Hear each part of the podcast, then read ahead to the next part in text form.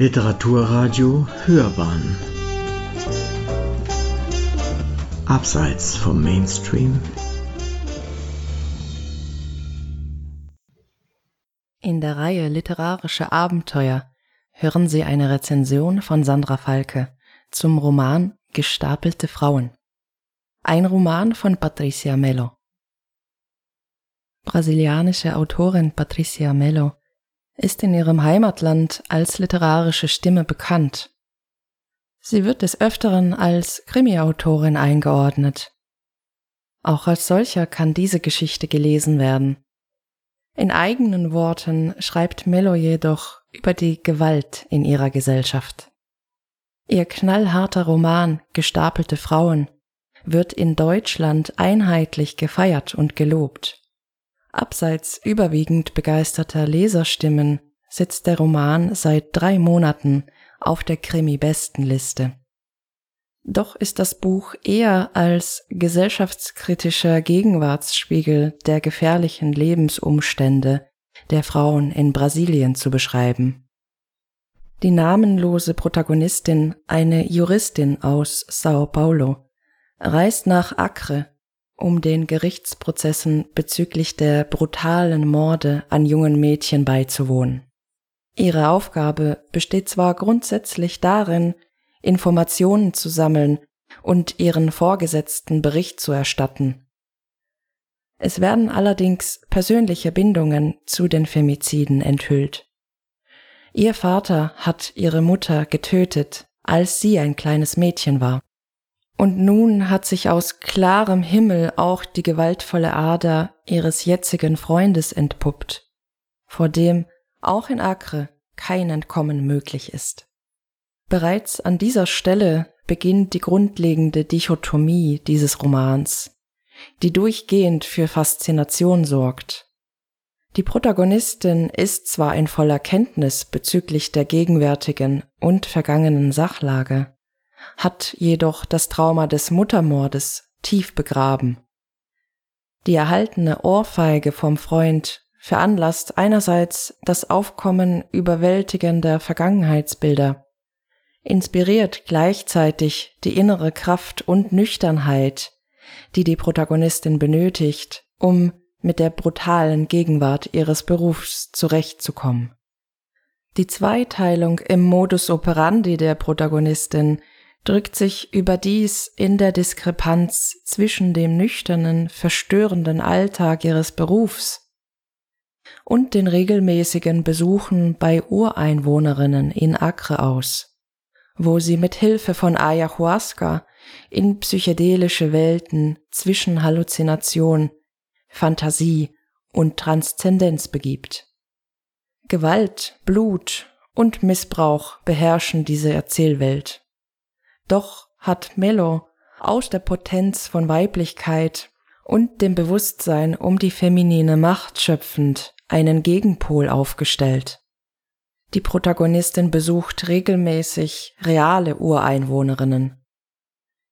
In ihrem erweiterten Bewusstseinszustand erscheinen ihr jedoch auch die Geister der verstorbenen Mädchen und Frauen. Nicht nur aus Acre, in brachialer Manier rächen diese sich für das, was ihnen angetan wurde. So wird zumindest symbolisch Gerechtigkeit wiederhergestellt. Zudem überrascht die Fähigkeit der Protagonistin und ihrer Freundinnen, überhaupt noch ihrem normalen, freien Leben nachzugehen. Die bleibende innere Kraft einer jeden einzelnen Frauenfigur inmitten von täglichen Berichten über schockierende Femizide löst zunehmende, höchstrangige Bewunderung aus. Jedes Mal, wenn die Protagonistin sich im Badeanzug an einem Strand einfindet oder allein einen Waldspaziergang unternimmt, fürchtet man als Leserin instinktiv um sie. Bereits bevor ihre eigenen Freundinnen beginnen, ums Leben zu kommen. Ja, auch ein Krimi ist, wie versprochen, in diesem Roman vorhanden. Zweifelsohne bildet ein inhumanes Übermaß an Frauenhass die faktische Grundlage des Romans. Prägnante Sachberichte über Morde an Ehefrauen, Töchtern, Freundinnen und Schwestern zwischen den Kapiteln vermehren das allgemeine Entsetzen nochmal um einiges. Doch fasziniert, berührt und verbleibt vor allem die unvergleichliche Intensität in Mellos Sprache. Ihre furchtlose, direkte Art, auf heikle Themen, ungerechte Gegenwärtigkeiten, abscheuliche Taten und grässliche Situationen zuzusteuern und sie exakt der Sachlage entsprechend zu beschreiben, ist ebenso bewundernswert wie ihre Fähigkeit, die daran gebundenen Dichotomien mit stilistischer und semantischer Gründlichkeit auszuarbeiten. So fließt neben dem toten Blut einer verstümmelten Leiche auch lebendiges Blut, welches beim rituellen Tanz in den Venen der Protagonistin pulsiert. Neben der Sexualität des männlichen Raubtiers, welches ein hilfloses Mädchen vergewaltigt und tötet, entfaltet sich die Sinnlichkeit der weiblichen Rächerin, welche die Täter mit mindestens gleicher Härte bestraft. Stellenweise wird dem Text eine plakative Manier vorgeworfen, beispielsweise die übersättigte Nutzung des Wortes Muschi in den Beschreibungen der Rächerinnen und deren Vergeltungsaktionen verleiht der Erzählung eine derbe, provokative Attitüde. Doch ist genau dieser aggressive Ton als logische Konsequenz aus der geltenden Sachlage zu ziehen. Die rohe Wut gegen die Täter ist die zu erwartende Reaktion. Durch den gegenüberstehend selbstbewussten Umgang mit der eigenen Weiblichkeit und darin enthaltenen Sinnlichkeit wird diese Dichotomie auf eine distinktive Art und Weise geprägt. Es tritt ein als metaphysisches Gleichgewicht zu verstehender Zustand der Erzählwelt ein. Die Kombination aus kritischer Auseinandersetzung mit gesellschaftlichen Brennpunkten und eklektischem Stil.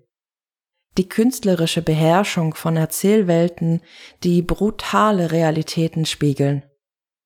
Die stattliche sprachliche Finesse, die grundlegend heftige Intensität als Summe einzelner intrinsischer und extrinsischer Momente. Nirgendwo kommt Mello zu kurz. Was für eine Wucht. Sie hörten in der Reihe Literarische Abenteuer eine Rezension von Sandra Falke zum Roman Gestapelte Frauen. Ein Roman von Patricia Melo. Es las Sandra Falke.